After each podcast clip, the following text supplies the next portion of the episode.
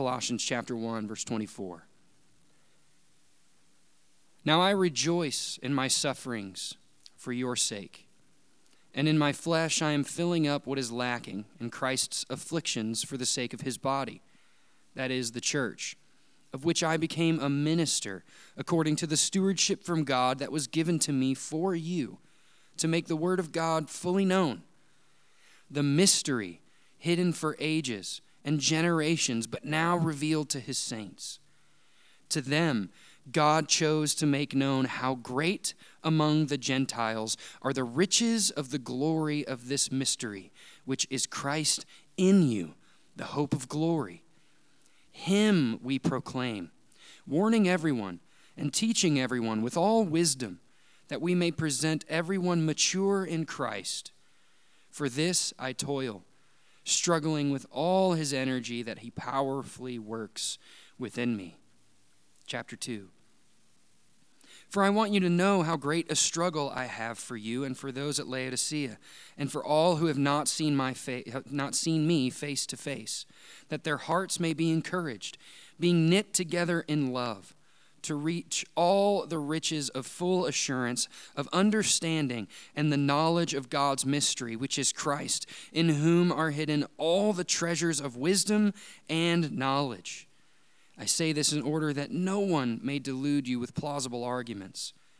For though I am absent in body, yet I am with you in spirit, rejoicing to see your good order and the firmness of your faith in Christ. This is the word of the Lord. Thanks be to God. Well, good morning, Westside. Um, it is wonderful to worship with you. And no matter where you're at, what's important is uh, where your Bible is. Um, as we are continuing in our series through the book of Colossians. And if you've missed any of those messages, um, you can go to our website at westsidepb.org and you can find those. Um, we've been studying this New Testament letter that a guy by the name of the Apostle Paul has been writing to Christians living in Colossae. And what we've said is the thrust of the letter is that it, it is all about Jesus. That is the goal of it. Why are we studying this letter? We're studying it because we said that a clear view of Jesus will change your life. And with everything that's going on in the world today, what we need is a clear view of Jesus. And last week we said that in order to follow Jesus faithfully, I need to see Jesus clearly. And we looked at those verses, uh, verses 15 through 23, some of the highest verses about who Jesus is in the New Testament. And, and actually, Kidside Kids, verses 15 through 19 is sort of your memory passage as we're studying the book of Colossians. We want you to know who Jesus is. So, parents, just a heads up, we want you to be reading those, print those out, have those around the house, and be studying those verses together. But, but this week, the Apostle Paul sort of shifts tone. And in verse 24, um, going into chapter 2, um, verse 5, uh, the introduction is sort of over. And what the Apostle Paul begins to do, what we see this week, um, is, is he starts talking about his ministry, which, which sort of seems weird, but but I love the clarity of the Apostle Paul. I mean, this guy was probably like a type A personality, like a left brainer. He's like boom, boom, boom, this, this, this. When you read his letters, it's just like this, this, this, not this, this. Very clear, very logical. But what I appreciate about it is he actually tells us um, in chapter 2, verses 4 through 5, why he's writing this section of Scripture. Um, look there in verse 4 of chapter 2. I say this. Hey, Paul, why are you writing this? Why are you saying this? Well, glad you asked. Um, I say this in order that no one may delude you with plausible arguments. For though I'm absent in body, remember we said that he's never met them before, I'm present with you in spirit, rejoicing to see your good order and the firmness of your faith. Verse 4 is the key there, guys, in the passage. I say this in order that no one may delude you. Um, the word delude there, um, I love what the King James says, the old King Jimmy says, uh, it says to beguile you, right? That's. That's an old English word, to beguile you. It's a huge compound word, and it means this to impose a deception onto someone. It's only used one other time in the New Testament in James chapter 1, verse 22. Um, what Paul's saying is, I'm writing this and I'm saying these words because I don't want someone to come and impose a deception onto you, to deceive you. And what we said is the problem that's going on in the church in Colossae is that some false teachers have crept into the church and they've said, well, well, Jesus really wasn't God. He was sort of like an emanation from God. And what you need is you need this deep secret knowledge that's not just found in God's Word or found in Jesus, it's found in all these other things. And what the Apostle Paul's doing uh, in this passage this week is he's saying, now, I've already told you who Jesus is, but now, to separate and distinguish myself from the false teachers, I want you to look at my ministry, and then I want you to look at their ministry. And there's going to be a contrast. Here, here's what he's doing he's saying, um, I'm, I'm revealing how they're false, basically by looking at his ministry. And, and as I was reading and sort of studying these verses, just um, this is the way my mind works, okay, right? Like I, I believe I have the spiritual gift of ADD, HDDPD, whatever that thing, that, you know, that acronym is. And, and when I'm studying, just things come to my mind because I have to learn by going, this is like this. And when I was reading Paul talking about, like, hey, this is my ministry and I don't want someone to deceive you, so this is what um, a godly ministry looks like, uh, I thought about this old TV show back in the 90s when I was a kid, um, and it's called Breaking the Magician's Code. Do you remember this? This is like one of the cheesiest, like if you're a 90s kid, you're just all about this right now. You're like, I feel the spirit today in the sermon, okay? Um, this was a super cheesy TV show where this guy, creepy mask by the way, totally weird, um, where, where this guy revealed all of the magician's secrets. And so, you know, it would start out and, and he would show you this trick, like, like a woman getting cut in half or making an elephant disappear or something like that. He would show you the trick, then he would show you how the trick was done. And, and, and you never know this guy's identity, like, ooh, he's got the mask and stuff. Apparently, this show caused a lot of controversy, even with very famous magicians by guys like David Copperfield and these type of guys. Um, actually, the magician did an interview with the Chicago Tribune in March of 1998, and here's what he said. The Tribune said, Why are you revealing the secrets of your trade? And the masked magician said, One of the things that's always bothered me with the magicians' fraternities, that's a thing, that's really like a thing, um, the magicians' fraternities is that they don't allow new magicians in. It's very difficult to find the way in for anyone trying to become a magician for their profession. One of my goals was just to let whoever wanted to become a part of the art know that they could do it. To me, everyone should have the opportunity to be a part of this. And when I read that, I was like, that's what Paul's doing in these verses. He's saying, no, no, no, no here's these false teachers, and I'm stepping on the scene right now, and I am revealing all of these um, quote unquote secrets that they have because they only want to let a few people in. But the gospel's for everybody.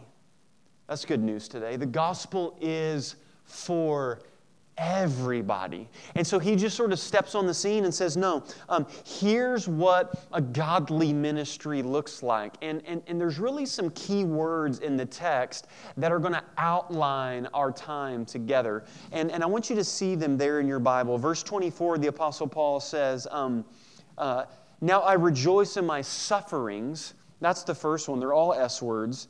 Uh, rejoice in my sufferings and then if you drop down, look at verse 25, of which I became a minister according to the stewardship from God, suffering stewardship. And then chapter 2, verse 1, for I want you to know how great a struggle that I have for you. Do you see it? You could do this. It's right there in the passage. Sufferings, stewardship, and struggle.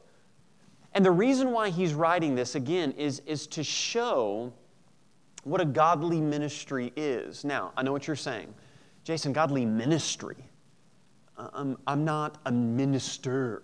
I'm not, I don't like, so why are these verses um, relevant to me? Well, well, actually, you saying that you're not a minister is actually not true. And I want to show you this. Um, turn in your Bible just, just a few pages over to the left to the book of Ephesians, okay? So we're going over, we're using our Bible, we're studying our Bible. This is incredible. Ephesians chapter 4, just a few pages over in your Bible. Now remember, the Apostle Paul is writing these letters in prison. The book of Ephesians was also carried with the book of Colossians and the book of Philemon. These letters were carried together. So, so we're in the same zip code here, okay? And in Ephesians chapter 4, he's talking about the church. And then drop down and look in verse 11. And he gave, he, Jesus, gave the apostles, the prophets, the evangelists, the shepherds, the teachers. This is what's known as the fivefold ministry.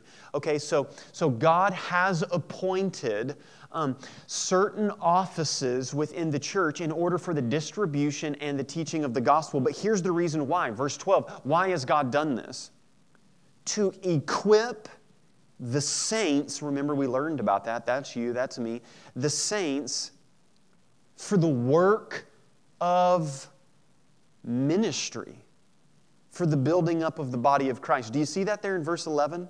For the work of the ministry.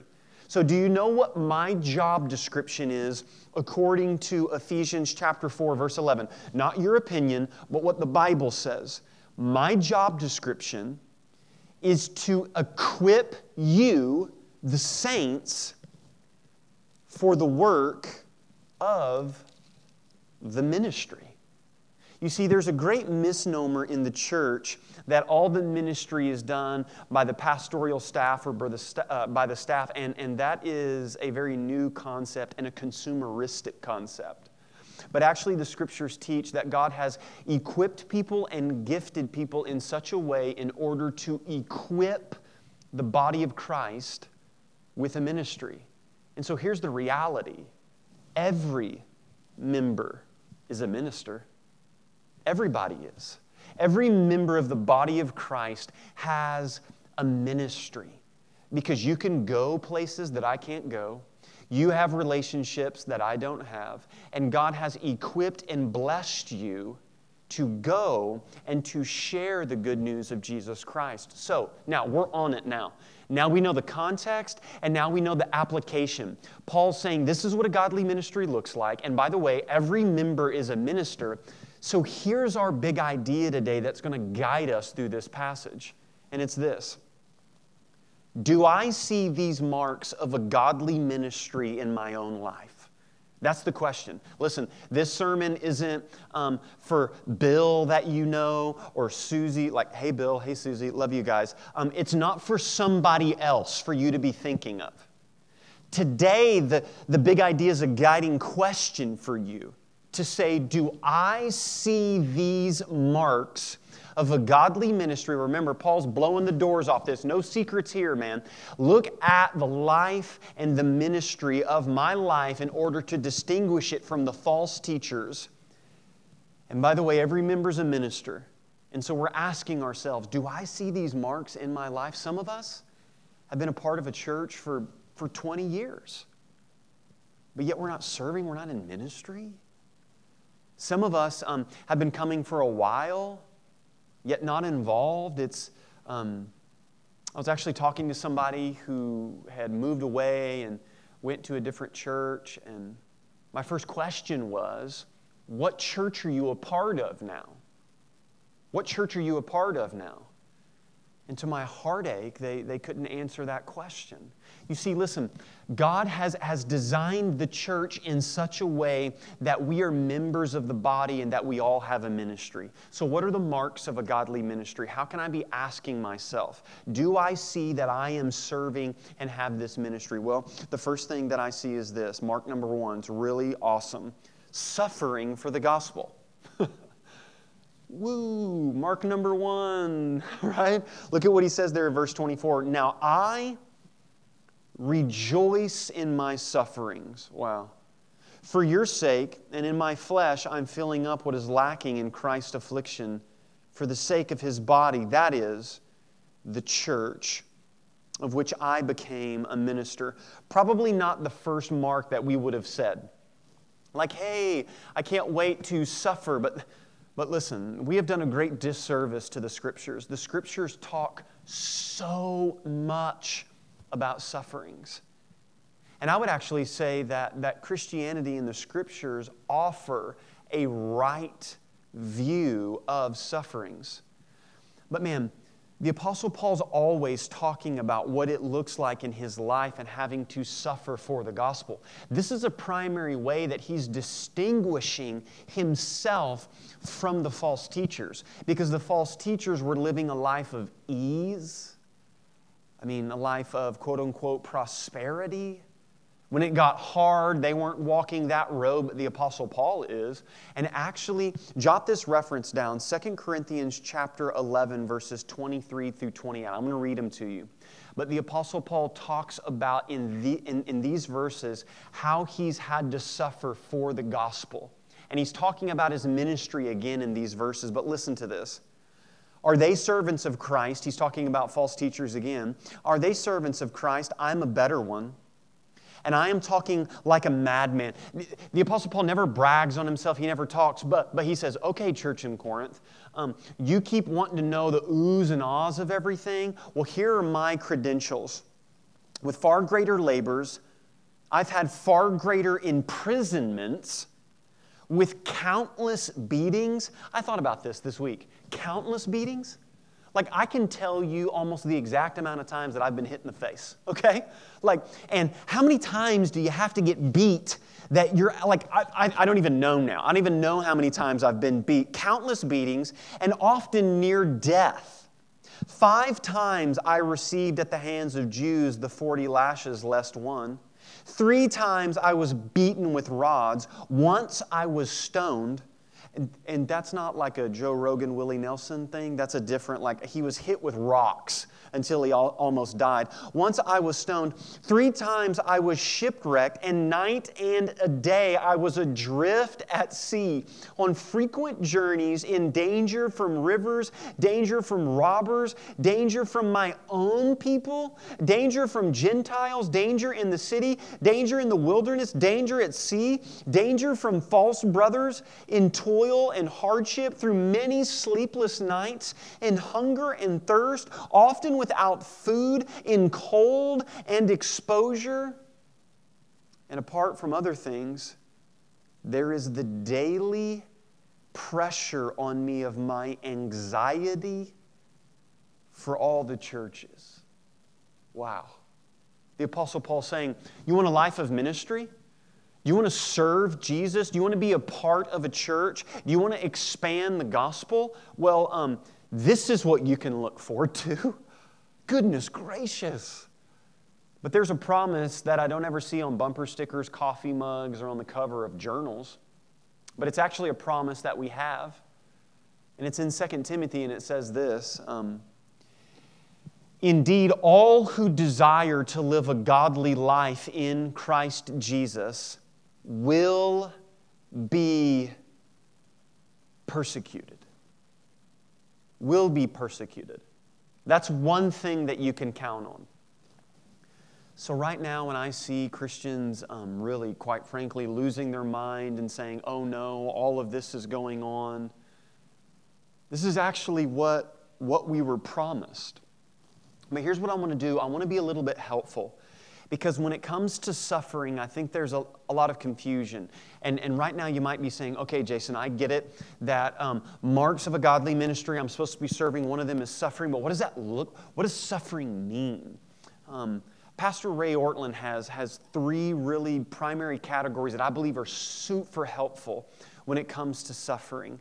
Three categories. The first one is this um, that he calls deserved suffering. Deserved suffering. Um, this means that when we choose to sin, I say this all the time, got this from another pastor, super helpful in my life. Choose to sin, choose to suffer, right? That if you make a willful choice to sin or go outside of God's boundaries, you will suffer the consequences from that. I'll never forget one time I was meeting with a guy. Um, he had spent the night in jail, third DUI, and he said, why is God doing this to me? And, and I said, Excuse me? He said, Why is God doing this to me? I said, You drunk 14 beers and got behind the, the wheel of your car and you slammed it into an electric pole. God had nothing to do with that. If anything, God spared your life, okay? So, so, so there's an element of, of deserved suffering where there's consequences of sin. Um, the second one is this innocent suffering. Innocent suffering. And quite frankly, right now, and for the past 12 months, a majority of people have experienced this. This is um, the effects of the brokenness of the world, of creation, disease, a pandemic, COVID a weather, uh, winter storm, and outages, and people losing their homes, and pipes bursting, and people going hungry. And that is, that is the brokenness of the world that all of us will experience a level of, of innocent suffering. That there wasn't a willful choice that brought on consequences, but, but like cancer and those type of things. But then there's a third category. Um, righteous suffering.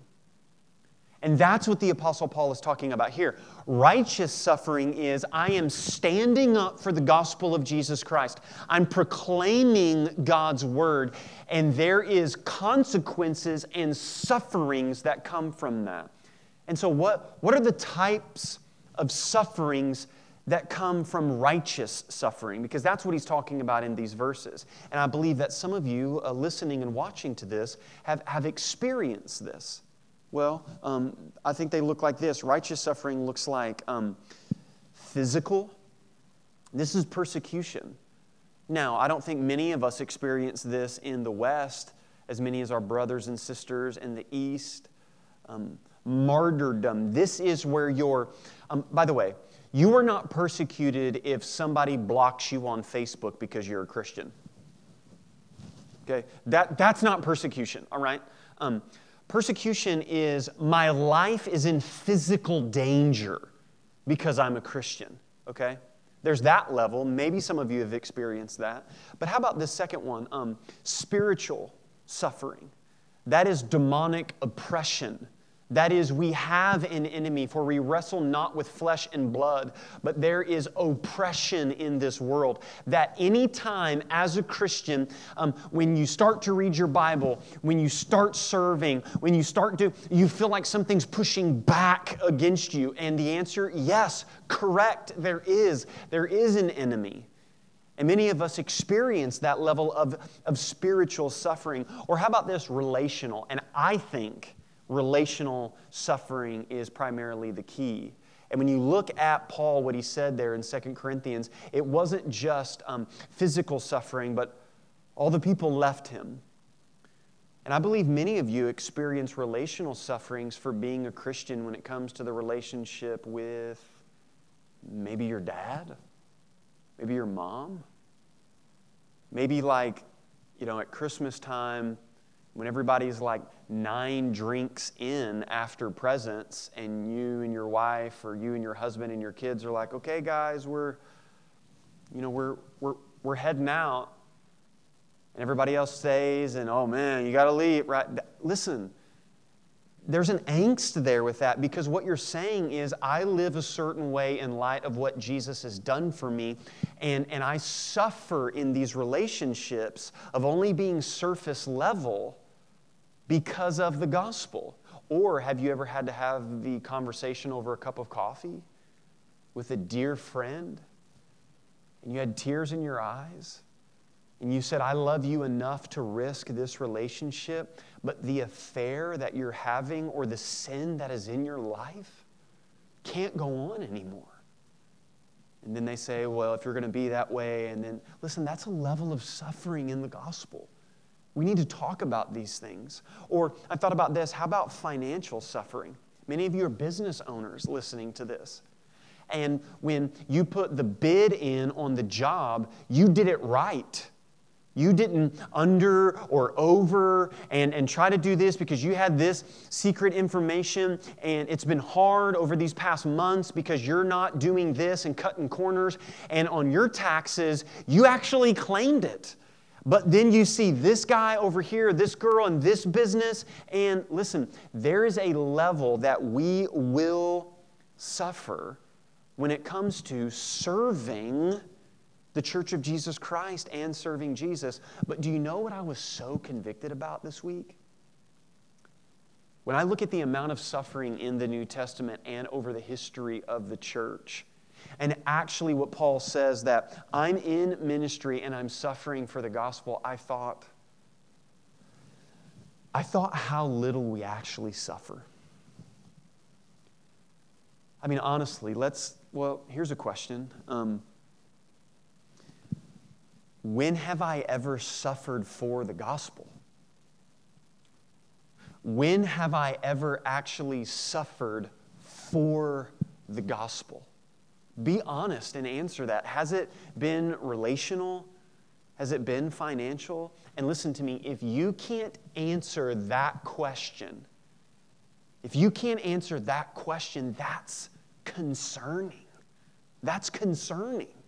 Because what Paul says is, is that if you're in this thing and if you're serving and if you're doing this, there's a level of suffering that's going to happen. So, do I see these marks in my life? Every member is a minister.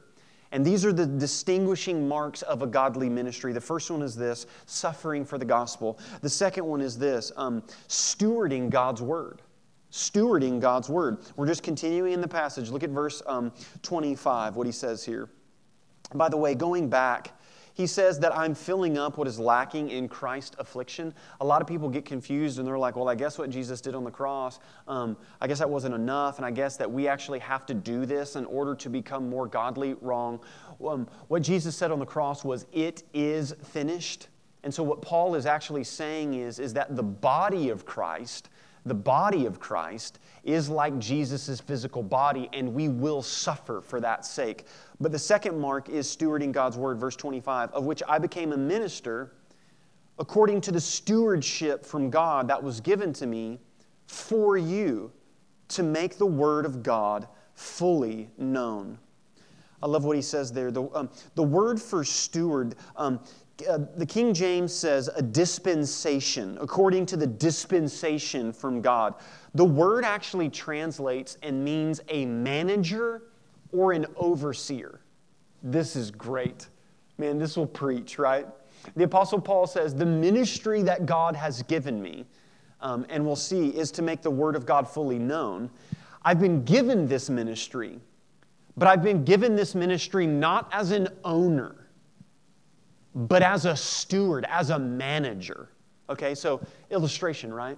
Um, let's say you're renting your home and one day um, you come home and you're like, you know what? That wall that separates the kitchen and the living room, I don't like that wall. And so I'm going to get on uh, Pinterest and HGTV and I'm going to blow that wall out, right? And I'm going to call up my landlord and go, hey, man, um, today I just wasn't feeling that wall. And so I blew it out. And how's that going to go? Not well, not well. You'll probably end up on Judge Judy or something like that, right? Why? because you don't own the home. You can't do that. You're, you're a man, you're a steward, you're a tenant. And listen, the Apostle Paul says, um, that's actually how I am with, with God's Word. He says, The ministry is the Word of God. And I'm not an owner, I'm a steward of God, I'm a manager of God's Word.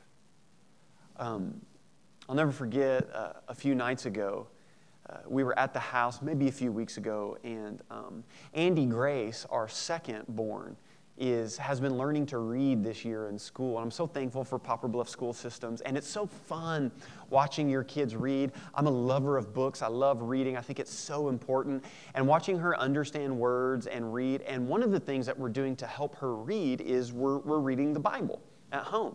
And so, and so we've got a, you know, a translation that's a little bit easier for her to read. And so she's reading. And um, one night she was reading, and there were some words in the passage, man. You know, it was, it was kind of tough. And so Andy was reading, and, and it just, it was tough. And she said, um, I'm going to go to a different part. I don't like this part. There's a lot of words here, right? And she went on and, and found another part and kept reading. And when that happened, I just felt like the Lord slide into my DMs and say, um, How often do you do that, Jason? You know, you're reading and, oh man, I love the Psalms and um, I love the Sermon on the Mount and I love, um, but woo, man, this part, uh, this part's tough. I want to go to a different part. I want to go to a different part, right? You see, Paul says that, that we are under the Word of God. Um, here's the sentence We are God's messengers, not God's editors. Okay? And listen, in 2021, you will experience suffering for stewarding God's word. It will happen. And the Apostle Paul says we must know that we are messengers, we are not editors of God's word. And he goes on to say, to make the word of God fully known. Well, how do we make the word of God fully known? What does that mean? Well, look at verse 26 the mystery hidden for ages and generations, but now revealed to his saints. To them, God has chose to make known how great among the Gentiles are the riches of the glory of the mystery. I mean, he's like building up suspense, right? It's like, Paul, what's the mystery? What's the mystery? He's like, the mystery hidden for ages, generations, now revealed to the Gentile, the glory of the mystery. Paul, Paul, Paul, what's the mystery? Christ in you, the hope of glory. Wow, that's incredible. Um, what does he mean, the mystery hidden for all ages? The word that Paul uses there for mystery, again, remember the context of the passage. He's revealing all of these false teachers' secrets, and they were all about mystery. They were all about, ooh, man, what you need. Nah, man, it's not, it's not all in God's word, man. What you need is you need to know some of this stuff. And over here, this Dan Brown, man, the Da Vinci Code. And what you need to do is, um, did you see the, the code? And ooh, the mystery. And Paul goes, no. He uses a word for literally like the Old Testament. He says, everything that was written in the past has now been revealed in Jesus Christ. And I love um, what one of my seminary professors said when I was in seminary for a time. He explained it very succinctly. He said this The Old Testament is the New Testament contained. Okay? So, like, what's the Old Testament, man? And what's the deal about the goats and all? I don't understand all of this. The Old Testament is all about promise. But the Old Testament has the New Testament in it, it's just contained. And then the New Testament is the Old Testament explained. That's the difference. The, the New Testament comes along and it's been fulfilled in Jesus. And so the Apostle Paul says the mystery that was hidden for all ages and generations has now been revealed to his saints. Do you know what that means for us? That means that this is a bold statement, okay? So type something in the comments and maybe put the clap emojis or praise hands or something like that. But listen, that means that what Moses, Noah, Daniel, and David were promised and did not see, we now know and know more fully than they did. That's a bold thing. And Paul says this was hidden, but now through the stewarding of God's word, he has revealed these promises. And the promise is Christ in you, the hope of glory. Like, think about this. Um, Moses, these guys, like the indwelling of the Holy Spirit, God in the flesh, in Jesus Christ. What we have in the New Testament is so profound, and it's Christ in you. What does that mean? I love what the ESV Study Bible said about this. God Himself, in the person of Christ, will be directly and personally present in the lives of his people, and his presence assures them of a future life with him when he returns. Man, that's good news. That you have all of God in all of Christ in all of you. That's the good, that's the hope that we have, the promise, the presence, and the power that we have. And the Apostle Paul says the ministry of this word is Him we proclaim. We're in verse 28 now. Him we proclaim, warning everyone and teaching everyone with all wisdom, that we may present everyone mature in Christ. He says the way that we do this is, is that we proclaim the word of God. He uses a very strong word there um, to, to herald the Word of God. But we also warn and we also teach. But all of these words are used for the Word of God going out. Going out. That's what's happening right now. Right now, I have my Bible open, and you have your Bible open. You have your Bible open. If you're watching this on your phone right now, you've got a contradiction. You're like, well, I usually have my Bible uh, on my phone. That's because it's a fake Bible. No, I'm just kidding, okay? Right? That's what's happening now, is, is my Bible's open, and the Word of God is, is, is going out right now. And that's how this mystery is told. But so much of what happens in the church and what we think is not the Word of God going out, but on the other end of this is, is just receiving the Word of God. And listen, there's an element of that. Yes, we have to receive God's Word, but Paul says a real ministry, a person who's maturing in Christ, well, here's the sentence we are not only receivers of God's Word, but we're also distributors of God's Word that listen, you're responsible not just for receiving this, like right now, I'm just going to, let, us get real awkward, okay, right now. What are you going to do with this after the sermon? Like some of you right now are listening to this and taking notes down. What are you going to do with those notes? You're going to start a fire later or something? Like, like, like what are we doing with what we have? The Apostle Paul says it's, it's to be used, it's to be distributed. So here's a question who am I sharing God's word with? Who am I sharing God's word with?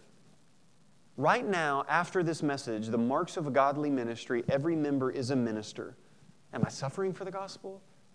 Am I stewarding God's word? Who are you going to share God's word with? And um, I love, I love this. Um, some of you will remember Miss Margaret Cross, who's, who's a founding member of Westside. Westside started in her and Ted's home over 50 years ago. Just a saint of a lady. And I'll never forget, I'd only been here for about a year or two. And um, she called me one Sunday afternoon after church. And uh, she said, Hey, I just had a question. I missed one of the fill in the blanks. I'm still old school, love a fill in the blank. Amen, right? And Miss Margaret loved filling in the blank. And she said, I missed one of the fill in the blanks. And so I told her what it was. And then she said, um, I had a question. You said this, and I know over here it says this. And I said, Oh, that's such a great question, you know, and, and this, that, and the other. And then she said, Thank you for answering my question. Um, because my family's coming over for dinner this evening. And we always talk about, um, they go to a different church, what, what the sermon was. And, and I just, I got off the phone and I was amazed on a number of levels. Number one, she was well into her 80s and was studying her Bible. Like, um, I know that you said this, but over here it said this. But then also that she was sharing God's word with her kids and her grandkids. So the question is who, who are you sharing God's word with?